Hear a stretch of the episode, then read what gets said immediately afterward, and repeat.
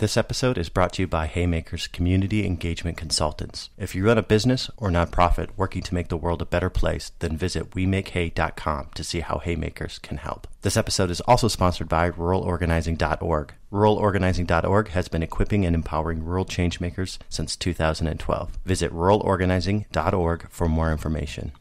Okay, okay, keep looking up. Okay. Ah!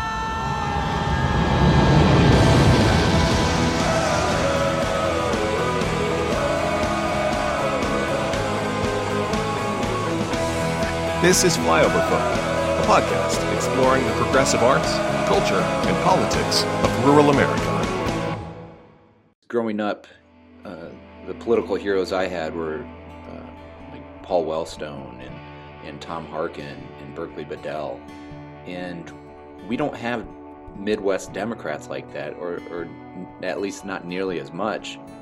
Hi, and welcome back to Flyover Folk. Today we're talking with JD Scholten. JD is a fifth generation Iowan who received national attention in 2018 for his surprise near defeat of Congressman Steve King in Iowa's 4th Congressional District. We talk about King's history with white nationalism, rural populism, and the role of small town voters in the upcoming Iowa caucus. I'm Matt Hildreth. You're listening to Flyover Folk, exploring the progressive arts, culture, and politics of rural America. Do you want to just talk a little bit about uh, Northwest Iowa, Sioux City, and the Fourth District, just so uh, people that aren't familiar with it can can know a little bit more about uh, the Fourth District of Iowa? Yeah, so the Fourth District is a very spread out district. It's about forty percent of the entire state of Iowa. It's the most rural district in Iowa. Uh, it's thirty nine counties. Um, I grew up in Sioux City, which is right where uh, South Dakota, Nebraska, and Iowa all meet, and it's a nice little tri-state area. Uh, Sioux City is a immigrant meat packing town since the 1880s. Um, we're out here. We're kind of the other part of Iowa, I would say, uh, especially amongst Democrats. Democrats love to go to Des Moines, Cedar Rapids, um, Iowa City. Uh, we're we're out there. And so, uh, in a typical presidential caucus year, uh, we would get that check off. A, a, candidate would come in here once, maybe twice. Uh, but now, with 25 people running, there's an opportunity that there's going to be a good dialogue and, and people constantly coming through here, which I think is great uh, for the party and great for Western Iowa. And so, when I decided to, to run, I think it was very important to have somebody from Sioux City because there's a lot of opportunity here. And after the election, you look at some of the voting results and some of the data and everything, and it's really interesting because um, how do you justify King getting reelected? I get asked that all the time. But right. uh, in 2012, King, well, King has never lost Woodbury County, and that's the county that I'm from and right. it went 55% for Kim Reynolds, the Republican uh, who's now our governor, and I won it by almost 54%. Uh, wow. I, I, got about 53 something. And wow. uh, that is one of the more meaningful things to me, uh, even though I lost the election. At least shows there's there's potential here, and and um, it was really meaningful to me. But in 2012, King won this uh, Woodbury County but so did Obama. And so right. at some point there had to have been a King Obama voter. And so right. so it just kind of uh, if you ask me to make sense of all this, uh, I have a difficult yeah. time because who is that person? Well, it's my grandpa. Uh, yeah, I mean, it, he he he he voted for. Uh, I think he I think he did vote for Obama, King, yeah. um, and I, I you know I we I spent my, my family's like eight generations deep into King's District, and I know that I was in Larchwood for a long time, which is where I think your dad grew up, or yeah, f- folks grew up. So, um, so I, have I've spent a lot of time thinking about um, who who are these voters in Northwest Iowa, but also I live in Ohio now, and here in Ohio we had, you know, the Mike DeWine Republican candidate, um, Sherrod Brown voter. You know, Sherrod Brown's our uh, real right. populist progressive working class Democrat, and then Mike DeWine sort of the um, you know, middle of the road Republican. So who are these people out there voting, splitting their ticket um, between between candidates? King's always the extreme example, right? Because how do you how do you vote for a black man for president and a white supremacist for your member of Congress? Right. Um, but my sense is that um, King King runs very differently in the district uh, than he does nationally. Nationally, he really is a firebrand, and I think he uses white supremacy and all that crazy stuff to raise money um, on the national stage. And then locally, he's kind of like, "What me? No, the Yeah. media's spinning it." And that's he. He really plays martyr a lot. Uh, Yeah, Uh, but I mean, you look at you look at just what's happened since the election. The, the week before the election, or two weeks before, the Washington Post uh, had that article about him going on that Holocaust trip and then taking a side Yeah. trip to meet with the the far right group in Austria. right. Um, then, right as the election was happening, he, and, and of course, King like I'm being viewed. The media has it all wrong. All this, whatever. Right. Um, then he gets into it with the Weekly Standard the week of the election, and then he said, "I didn't call Mexicans dirt. Uh, you don't have the audio tape." Well, they released the tape, and he calls them dirt. right. And so then, why in the world, if if you are so victimized by the national media, and why in the world do you call, uh, or the in in in a situation where you call uh, New York Times fake news? Right. Why do you do a fifty six minute interview with them then? Right. You know, so like Right. he a lot of he he pushes this on himself a lot, and and I think he's I think that's I think that's I think he's he's good at that. I mean, I think he plays into that rural resentment, um, uh, sort of this idea that the EPA is coming for your farm. You know that the I remember he used to rail against the water saving shower heads. right. it's Right. just bizarre the things that he takes on. But I think as insofar as he's able to develop a strategy, I think his strategy, you know, often is like, you know, sort of present himself as as this victim, which is funny because he loves talking about how, you know, uh, people of color are playing, you know, playing the victim. And Right. I even remember he went to the uh, Iowa State multicultural group and, and railed against multiculturalism as this like, you know, bizarre thing. Um, yeah, so I, I always, I always, I always kind of struggle with a- answering those questions about, um, about, you know, why it is he, he's been so successful. Successful. I think when you, you're, the perspective in the district is very different than the perspective outside of the district. Right, and I tried to write that in a USA Today uh, op-ed that I did right after the election, and uh, I wrote how the the media, especially newspapers, portray him differently in the district, and I didn't Right. mean it like the Sioux City Journal. I thought did a phenomenal job covering the race, Yeah. and This, traditionally this cycle. this cycle, right? And Right. and traditionally they are more um, conservative, Right. and so uh, I I thought they were very fair with everything, uh, and fair to King, where they didn't just write anything about him. Uh, some of the stuff we wanted to push, but I, I I knew some of it was probably pushing a little too hard. Uh, but but then you get areas, uh, a lot of I mean, thirty nine counties. A lot of these Right. local papers, they don't talk about Steve King going to Austria. They don't talk about the con- uh, the the uh, controversies, but they do Right. talk about him coming to town, meeting with the mayor, or meeting with a, a a local ethanol plant, or something like that. Right. And and of, that is how a lot of people in the district view him is as oh he's our representative and he comes and he's a Republican, so I'm going to vote for him Right. and the controversies don't always uh, match up. And I think you're, what you mentioned earlier is exactly right, where he has this national persona and he has this local persona.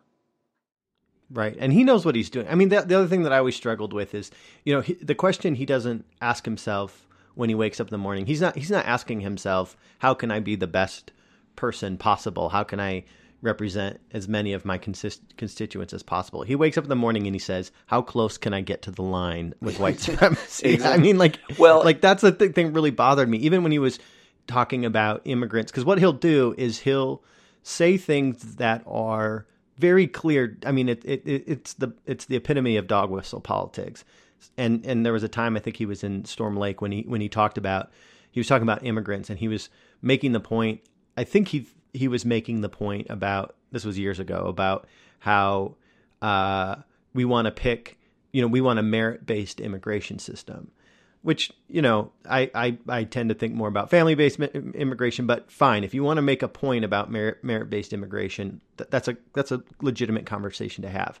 But instead of talking about merit based immigration he starts talking about um, how if you have a hunting dog you want to pick a hunting dog that's going to be you know pop up when you come into the room and is going to you know be ready to go and ready to work you don't want some hunting dog sitting sitting on the couch and it was so clear that he was talking about like lazy immigrants, you know, and and and comparing them to dogs. And it's just like this constant thing that he's doing, where he knows how to he knows how to have kind of speak out of both sides of his mouth, so that people that on the national scene where he's really been a representative for the, for for organized white supremacy for for years, say, hey, that's our guy. We know what he's talking about.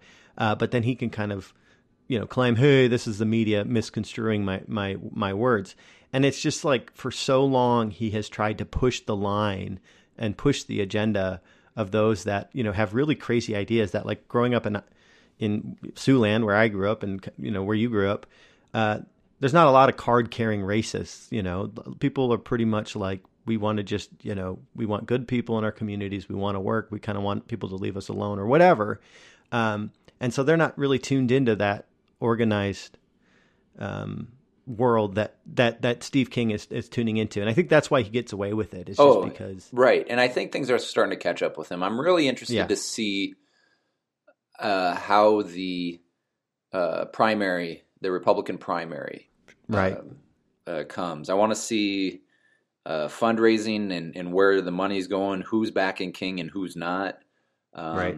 I'm I'm really interested in, in seeing kind of what that looks like. Yeah.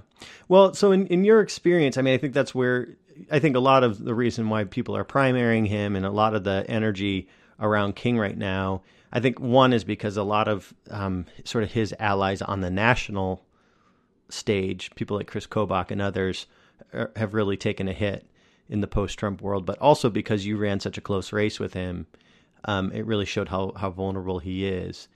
Um, and so, yeah, I'm just curious. Um, how, you know, your strategy seemed to, I think, because you're from the district, you're from a place like Sioux City, you understand sort of the concerns of of people that aren't necessarily tuned into politics, aren't you know coming out of the Des, the Des Moines mindset. Um, I'm, so I'm wondering, you know, what was your strategy for for running against him? Because you didn't shy away from from from some of the issues that the national media talks about. But at the same time, you ran on a platform that I don't see a lot of Democrats um, knowing how to embrace. You know, more of that rural populism. Yeah, uh, well, I, that's one of the reasons why I ran uh, is because growing up, uh, the political heroes I had were uh, like Paul Wellstone and and Tom Harkin and Berkeley Bedell, and we don't have Midwest Democrats like that, or or at least not nearly as much. And and so uh, you guys are blessed in Ohio to have uh, Sherrod Brown, who, who's I, would say cut from a similar cloth. Um, right. And in what he mentions often is is that idea that you can be progressive and talk to the working class. It's not a right. either or. Um, and so that was part of it. Um, another part of it was like I, I happened to play minor league baseball growing up, and I wasn't the best player, but I worked my tail off, and just that mentality, that grinder mentality, and getting out there, and I knew I could outwork him, and mm-hmm. and um, we also tried to do things a little differently. Um, I didn't hire a campaign manager right away. I hired a comms person because I wanted to make sure that at some point you knew King was going to open up his mouth and say something um, stupid, and, and I wanted all signs to point to us, and and that really came through that last week when when that Washington Post article came out, and, and right. everything happened, and we raised over a million dollars in that last week. And I mean, that was 16 months in the making in that. Right. And and so uh, we were really on uh, uh, focused digitally, but then on the other side, we did an old school grassroots effort and went to all 39 counties at least three times. Most of the counties I went five, six times. And once you saw um, you got out there and you saw people, and in that first time around, you see people like, "Oh, God bless you. You should, somebody should run against King." And, right, the, and then the second time, they're like, "Oh, he's just not not Steve King. He's actually running for something." And right. I think that was the biggest thing is I could have sat out and, and on my stump speech said how awful King is, but that would have mm-hmm. got me nowhere. We we we all know who he is, and weapon if he, um, well, take this this uh, whoever runs against him this time uh, they should not just talk about Steve King because he may not win the primary. And, right. and so um, I, I, just firmly believe that that politics should be about what you can do, what you can improve people's lives, and and giving people a reason to vote for you. And and I think what we were able to accomplish. Uh, uh, when I talk to these 2020 folks as they come through Western Iowa, I, I think that is an important message in right. in getting bogged down with talking about oh what did Trump say today and and yeah. and all that stuff. That the, the conversation should be about what you are doing and what you are going to do for this this country, and and has very little to do with with Trump. So that's a that's a that's a good transition because one of the things I wanted to talk a little bit about was um, 2020 and um, I know that I miss being in Iowa around this time, you know, caucus time. It's crazy. I think for a lot of people that uh, aren't from Iowa or haven't been in Iowa during caucus time, it's hard to imagine um, how easy it is to run into pre- uh, presidential candidates. Yeah, I, I um, joked uh, when I when I was talking uh, on Pod Save America with Tommy Vietor. I joked that uh, um, that growing up here was great because if you wanted Joe Biden at your barbecue, you could get him. And then yeah. Tommy said, well, and he would never leave. yeah. yeah, there's that old joke in Iowa, like, oh, who are you going to vote for? And you're like, I don't know. I've only met him a couple times. Yep, exactly. That's exactly so, right. Um, especially if I mean Republicans love going to Pizza Ranch. Yes, uh, I don't know if I don't know if there's a Democratic equivalent of Pizza Ranch, but uh, in 2016 you couldn't go to a Pizza Ranch. For, yeah. for those that don't know, Pizza Ranch is a, a, wonderful combination of fried chicken and pizza and mashed potatoes uh, that is in about any any town in Iowa larger than a thousand people about has one. So yeah, um, they're they're I think big Republican donors. So out of Sioux County, uh, yep. Iowa. That's right. Um, and, but but I, I'm I am curious, you know. Um, if there is one place for Democrats to start thinking about a, a rural progressive strategy or rural populist strategy. Um, it's going to come out of Iowa, I think, this cycle. I think this cycle is going to be unique because um, Trump, right? Like we can't get right. around the fact that that that that Trump happened, and I think that there's a mentality now that Democrats have that they didn't before, which is sort of like all of us or none of us. like we need a coalition that includes, um, you know, black voters in the South and Latino voters across the country um, and and we need you know a strong um, uh, engagement with communities of color and with women and with millennials. But then there also is this, I think, a renewed interest in um, the fact that we need to have something uh, for um, the code has become white working class. Um, which sometimes I, I, I, agree with. I think sometimes we forget that the working class is the most diverse class. Right. Um, so it, it really is holding together this coalition that reflects America. Um, and I think sometimes rural is forgotten, but but maybe um, maybe maybe this year is the time for for people to really sort of remember that. And I, I struggle because you know the I, I, I struggle to to to know um, what what the democratic platform is for some of these rural communities. Like for example, you know, if you ask a, a most probably candidates for office name sort of three um, foundational uh, uh, pieces of legislation that you would support or that we need to pass specifically for rural issues. You know, they would talk about the Farm Bill maybe, and, and maybe the uh, maybe the Reclaim Act if they're from Appalachia, or maybe Ag Jobs if they're from the Southwest. But I don't really, I don't think we have like, you know, that platform for for rural people.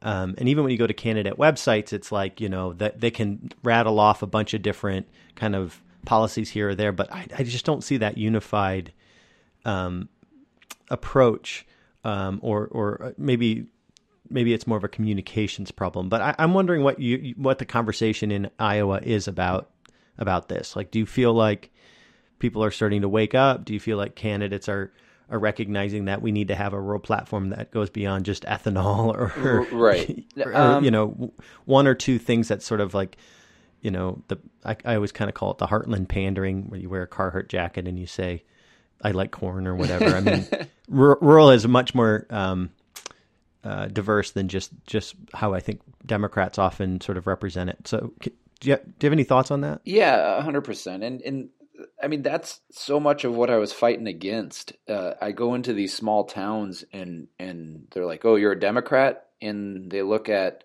the leader of the House uh, for Democrats is from California, and the leader of the Senate is from New York, and they're like, "Well, and and they just in the amount of conservative talk show radio that is uh, in this district is is, is tremendous, and so you're, you're, that's what we're fighting against, and and so like we keep on talking about the Whole Foods party and how we're becoming more uh, suburban and urban, and then I, I, live in a Dollar General district, and and what does that mean? And and so uh, I think there is a tremendous opportunity right now.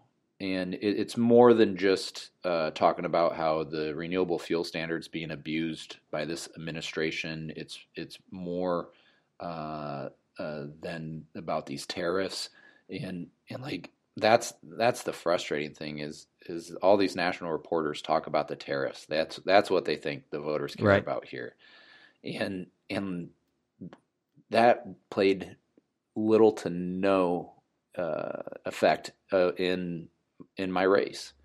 Right. And and that is something that I don't think coastal people understand.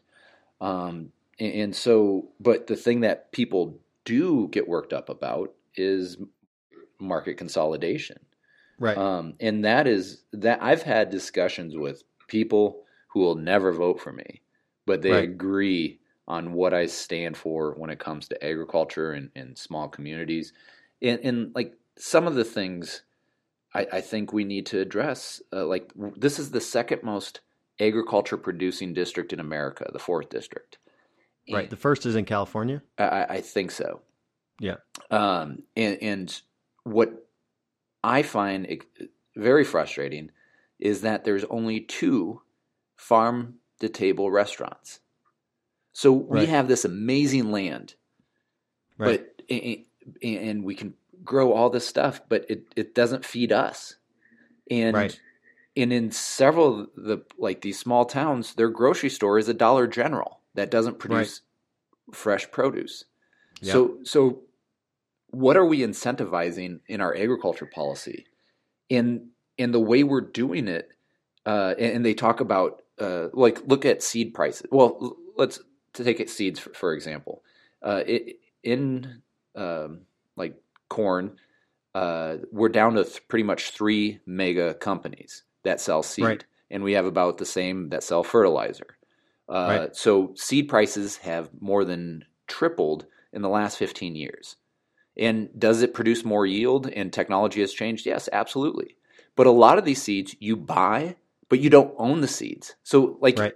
like you bought a car, but you don't own it like that yeah. it, it makes it makes absolutely no sense how many things have you bought that you don't own and so yeah. and paid uh, full out for and so that's that's part of it and so uh, can we just can we just dive into because i think that that yeah. is something that people don't understand about agriculture is how much i mean people love to blame farmers for environmental concerns and they love to you know blame farmers for uh, especially in poultry and all these other areas. But I don't think people they when they hear farmer, they think of farmer from like 1950 and, and right. before.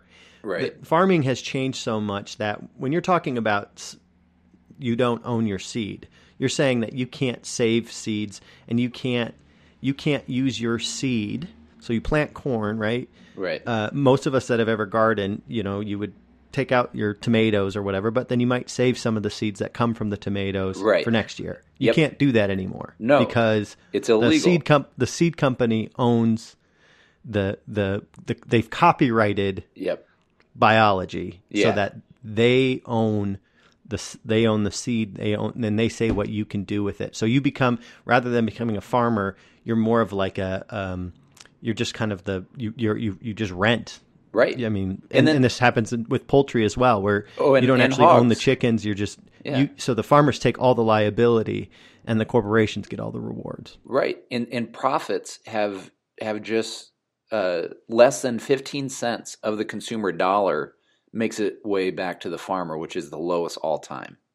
Right. And, and so when we talk, uh, and this is a big thing, like uh, that the Democratic Party has fallen behind on is is how do we talk to these folks? Because our messages play well with there. You look at how universal health care got passed in Canada, Right. and, and that's it was Saskatchewan farmers.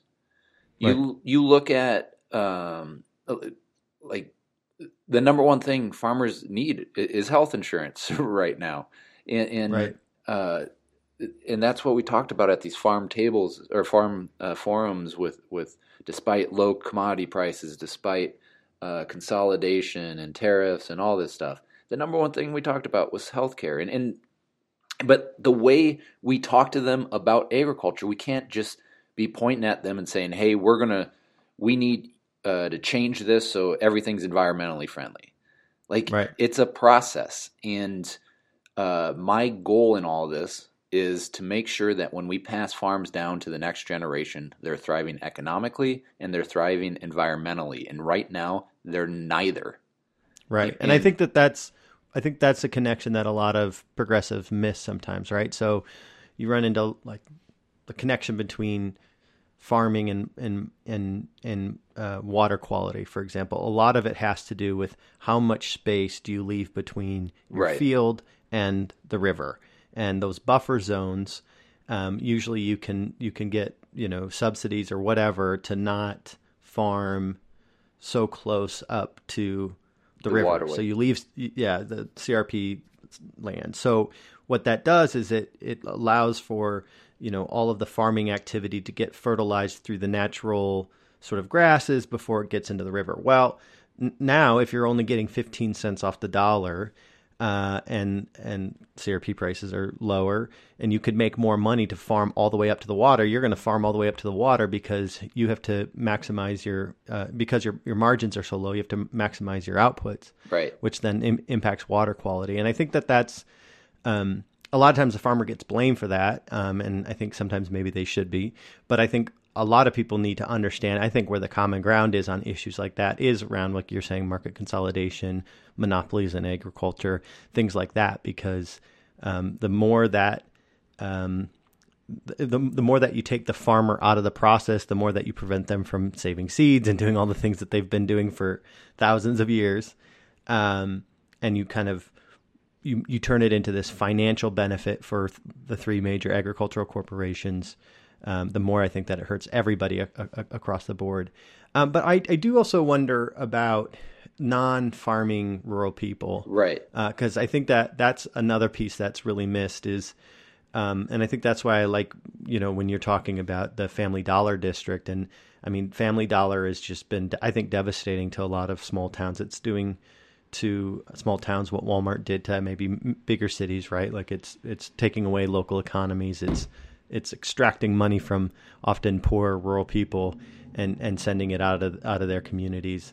Um, and the polling that ruralorganizing.org did, uh, they did national rural poll, and it showed that only eight percent of um, rural people are connected to agriculture, where they're making more than twenty five percent of their income from from on farms and and I think it's probably higher in Iowa, but a lot of the polling I've seen from other places suggests that as well. So, you know, I think that that's something that you you were able to do um, is to think about you know in Iowa often you're, when you're talking about rural people you're talking about trailer courts you know you're talking about people that are uh, sort of Having former to- manufacturing jobs and and and there's these uh, spaces where I think the opportunity has been taken out of these communities and people are having to decide between leaving their homes or going to other places.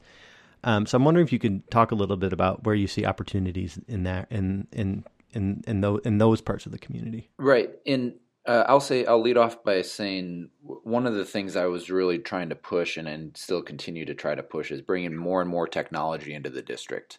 Uh, will that solve everything? No. But right now there's a test uh, experiment in Jefferson, Iowa, uh, rural community that uh, they're they're putting seventy thousand dollar tech jobs uh, in in Jefferson, and that's something Representative Ro Khanna is working with uh, here in Iowa, which I think is phenomenal.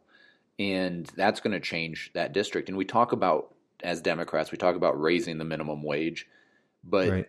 uh, in my district, it's it's the fight for fifty five thousand dollars, sixty five thousand dollars, and seventy five thousand dollar jobs. Those Yeah. are the jobs that are, are are desperately needed, not the Right. not the twenty thousand dollar a year or, or whatever.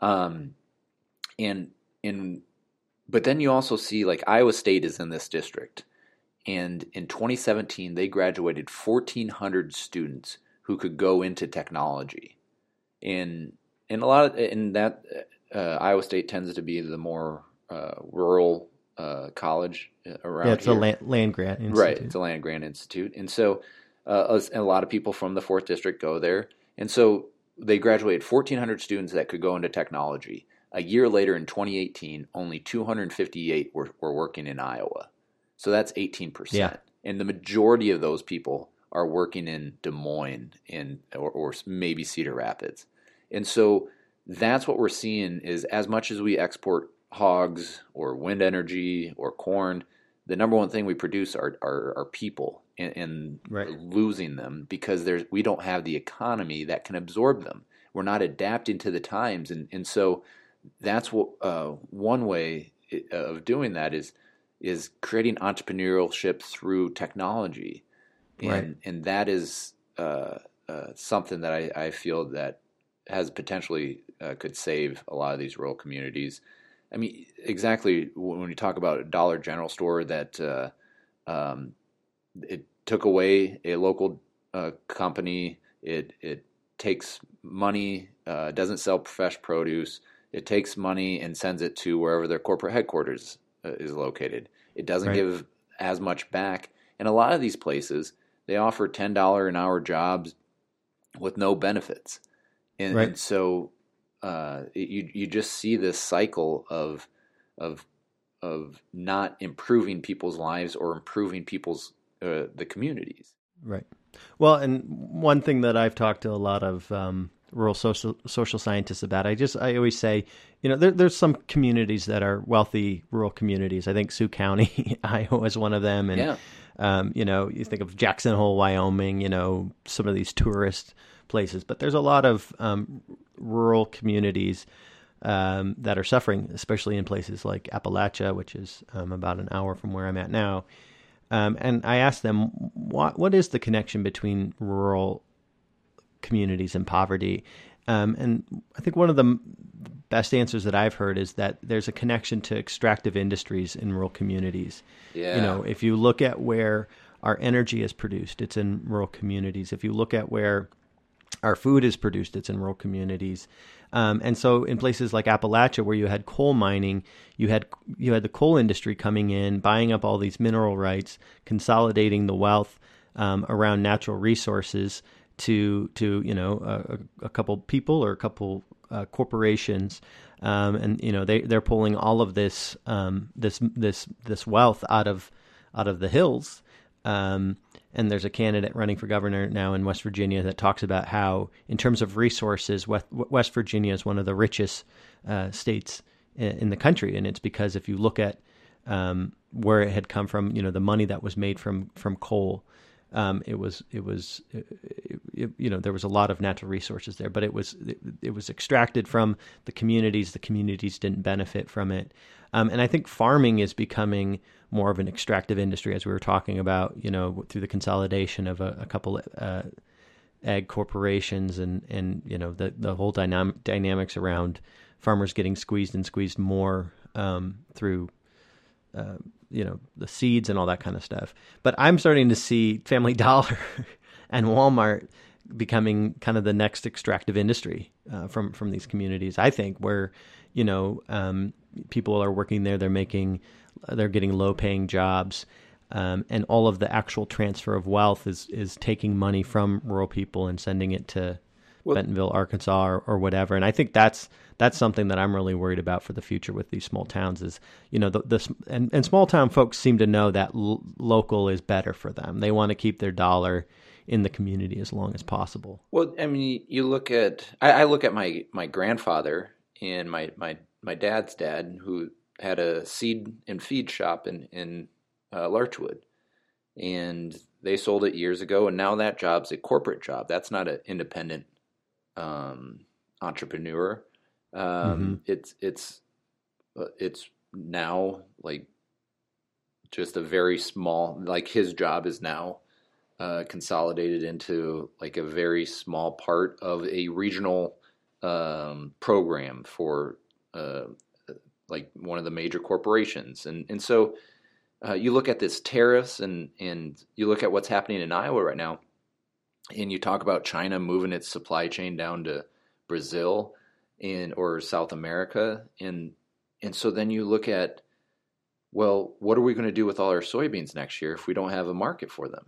Right. And and and so like you you get all this about like who's fighting for these these Iowa farmers right now. Right. And and you look at the 12 billion dollar bailout well 124 million dollars is going down to to Brazil to JBS uh, who owns most of the cattle uh, in the U.S. And right. and one in four hogs in Iowa is owned by China. Right. And and like we're just becoming this thing that that that just who we're trying to figure out who we are uh, again because we're not that that um, I don't know. It just it's very frustrating to see everything getting sold uh, to uh, out of Iowa, and we we're lacking our independence. We're lacking our our thing that made us who we are. That that reason why my ancestors came from Norway and, and Denmark and in in Germany and and just to come here and farm to improve the lives uh, of their children and, and allow them for that American dream. And so much we're we're caught in the American dream is based on uh, our our zip code.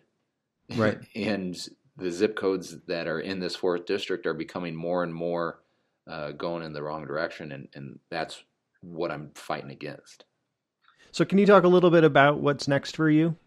Yeah, well, I launched a anti-poverty nonprofit that focuses on the earned income tax credit, and so we're uh, I'm going around the whole state uh, trying to talk with folks to to raise awareness because 25 percent of folks who qualify for the earned income tax credit uh, don't receive it, and so we're trying to uh, push that out, and because that leaves about 147 million dollars on the table just here in Iowa alone, and so it's one of the best policies uh, for anti-poverty, especially amongst children, and especially it benefits uh, single parents, and so um, I'm working. I'm, I'm, doing events with a lot of the 2020 candidates and trying to raise awareness in this. Um, as far as what's next politically, I don't know. Um, uh, if you check social media, there's people who think I should run again, and there's people who think I should run for Senate and and all that jazz. Um, there's, I don't know yet. I, I'm trying to figure out my own life, get my legs underneath me a little bit, and then uh, can decide. And I'm in no rush to to decide. I think November of 2020. I think on the presidential side, people are eager and everything, pretty pumped up, uh, especially here in Iowa, uh, for the the uh, House or potentially the Senate. Uh, I'm in no rush for that. Well, I appreciate you uh, taking some time and, and, chatting with us, and uh, and appreciate all that you're doing for Iowa and, and rural America in general. Uh, thank you, thank you, thank you for doing all, all that you're doing for Iowa and uh, in in fighting the rural fight. You've been listening to Flyover Folk. A big shout out today to our guest, JD Scholten. You can find out more about him on Twitter at Scholten for Iowa. And as always, thank you to the Ruralists for our music and our intro. Find out more about the Ruralists at northwestofnowhere.com. And as always, please like us on Facebook, follow us on Twitter, and subscribe to the podcast wherever you're listening.